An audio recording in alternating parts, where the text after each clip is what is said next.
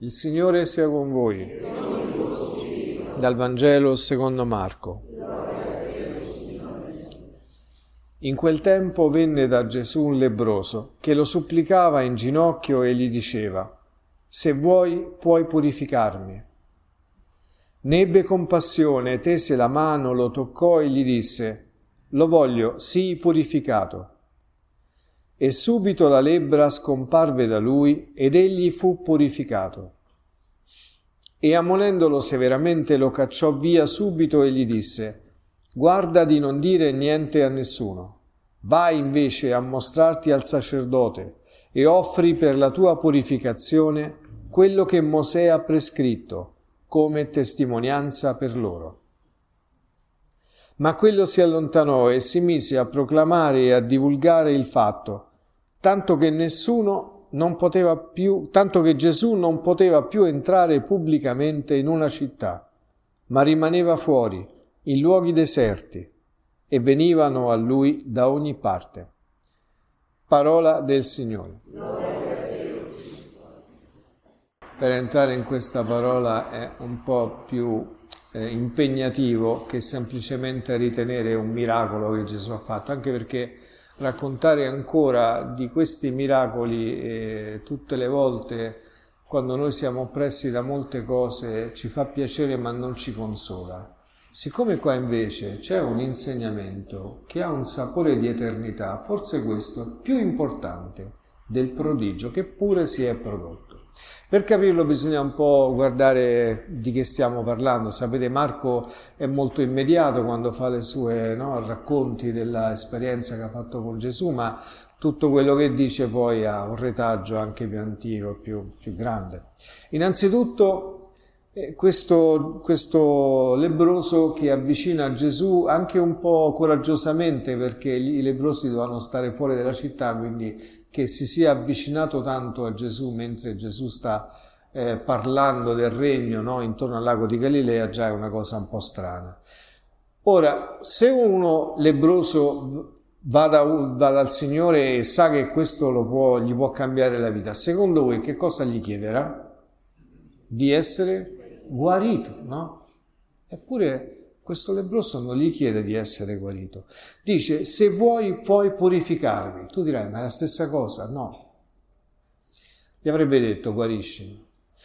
Bisogna allora dire che cos'era questa lebbra e che cosa gli sta chiedendo veramente quest'uomo, perché ti riguarda, sai, ti riguarda proprio bene.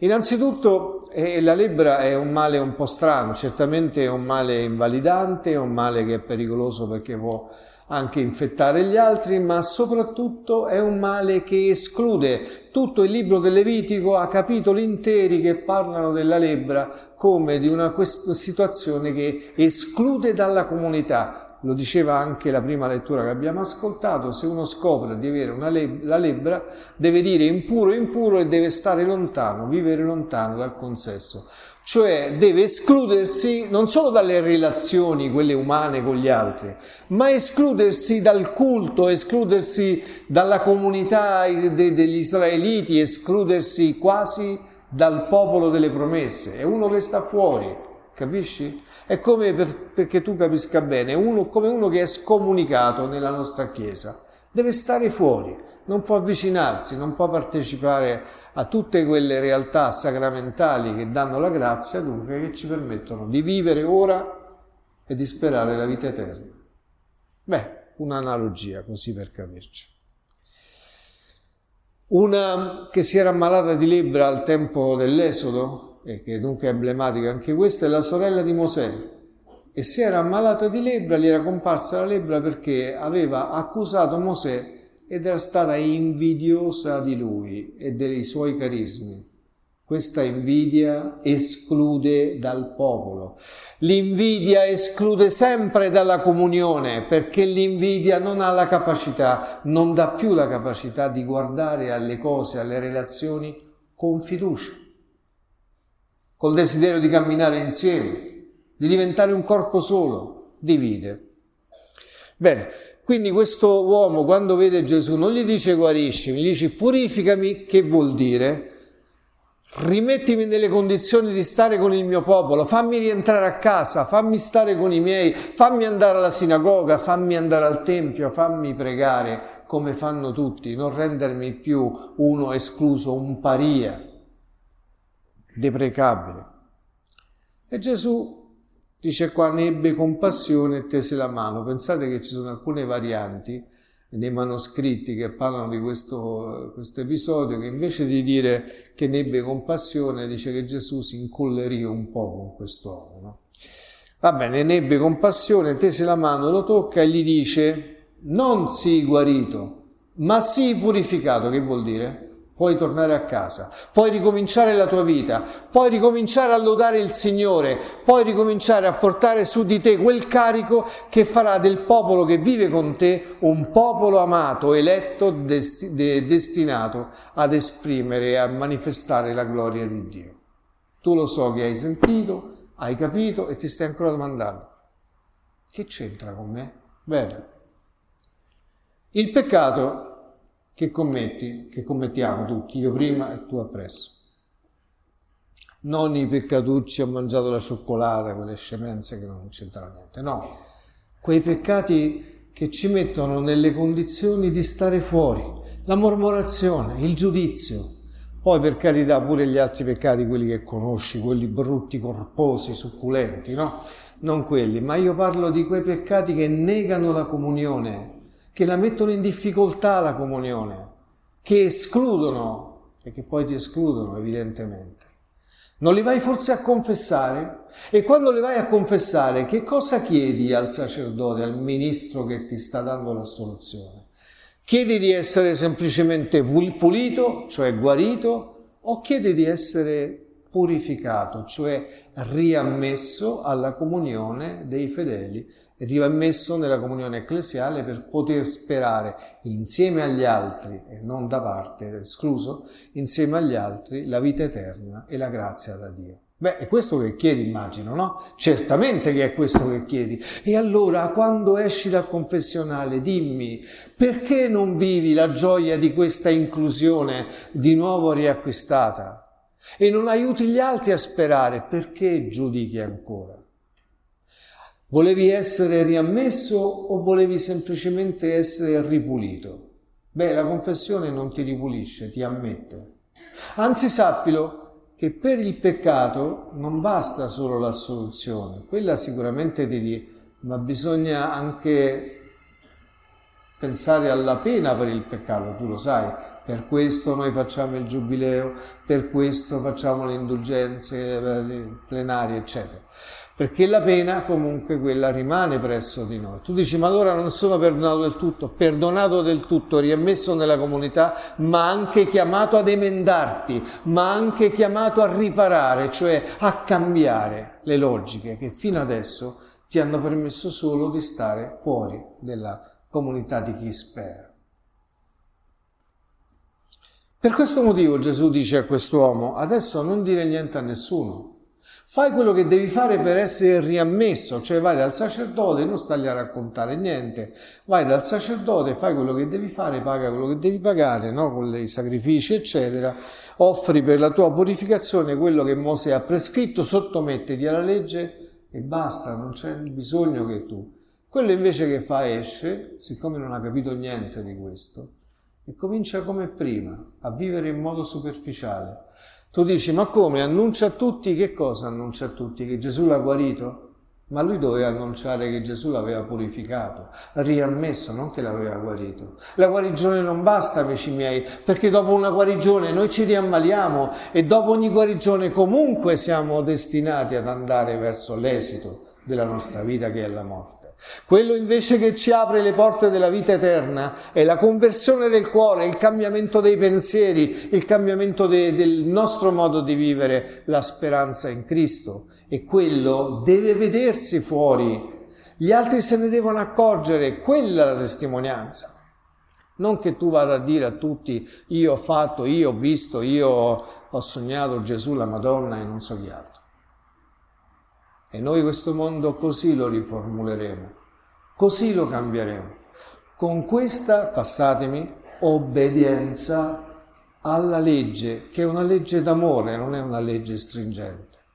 Obbedienza alle cose di Dio che lo Spirito ci mette nelle condizioni di conoscere, di apprezzare e anche di scegliere per la nostra vita. Se se noi facessimo diversamente, stare, metteremmo Gesù nelle condizioni in cui l'ha messo quest'uomo. Dice che siccome tutti andavano là a toccarlo, Gesù non poteva più entrare pubblicamente in una città, invece Gesù vuole entrare in una città, vuole entrare nella città degli uomini, degli uomini in tutte le relazioni. E io te lo dico e te lo prometto, purificherà tutte le azioni che ti riguardano quelle volte alla, rea, alla relazione al perdono, all'inclusione dell'altro, alla misericordia, tutte quelle cose che provenendo da Dio fanno di te un uomo di speranza e lo Spirito Santo ti accompagna. Sia lodato Gesù Cristo.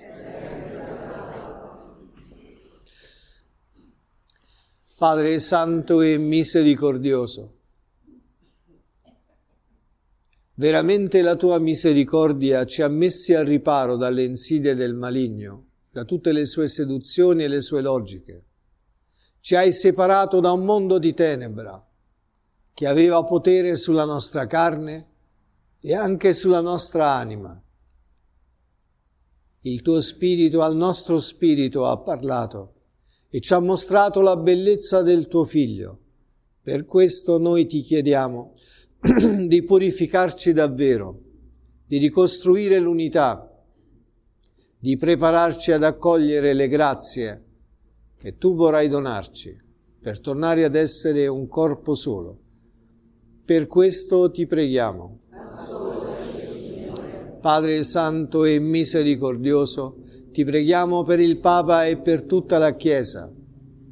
Ci prepariamo al giorno della riconciliazione, all'anno del Giubileo con il desiderio di essere ammessi con propositi autentici. Per questo hai affidato a, alla tua Chiesa un anno di preghiera. Fa che possiamo entrare in questo mistero. Per questo ti preghiamo. Padre Santo e misericordioso, abbiamo abusato forse della tua pazienza, ma abbiamo goduto della tua misericordia in ogni momento Tutte le volte che abbiamo pensato di abbandonare il peccato, sempre ti abbiamo trovato come Padre misericordioso e giusto. Se c'è qualcosa che ci rimprovera, dacci la possibilità di emendarci, di riparare in questo tempo. Per questo ti preghiamo. Padre Santo e misericordioso, guarda con compassione agli uomini di questa generazione che soffrono per la guerra, per la povertà, per le malattie, per la solitudine. Ricorda loro che tu gli hai donato uno spirito di pietà, che li hai chiamati dall'incoscienza e dalle tenebre alla bellezza della tua luce. Siano consolati dalla tua presenza. Per questo ti preghiamo. Padre Santo e misericordioso, adesso ascolta le mie parole, apri l'orecchio alla mia supplica, io la rivolgo a te per questi tuoi figli che stamattina hai invitato a partecipare al sacrificio di Cristo, alla sua offerta sublime. Mettili a riparo dal maligno guarisci i loro mali, tienili lontani dall'invidia, dalla gelosia, aiutali a non giudicare più e a fidarsi, custodiscili nel tuo amore. Tutti i giorni della loro esistenza, te lo chiedo per Cristo, nostro Signore.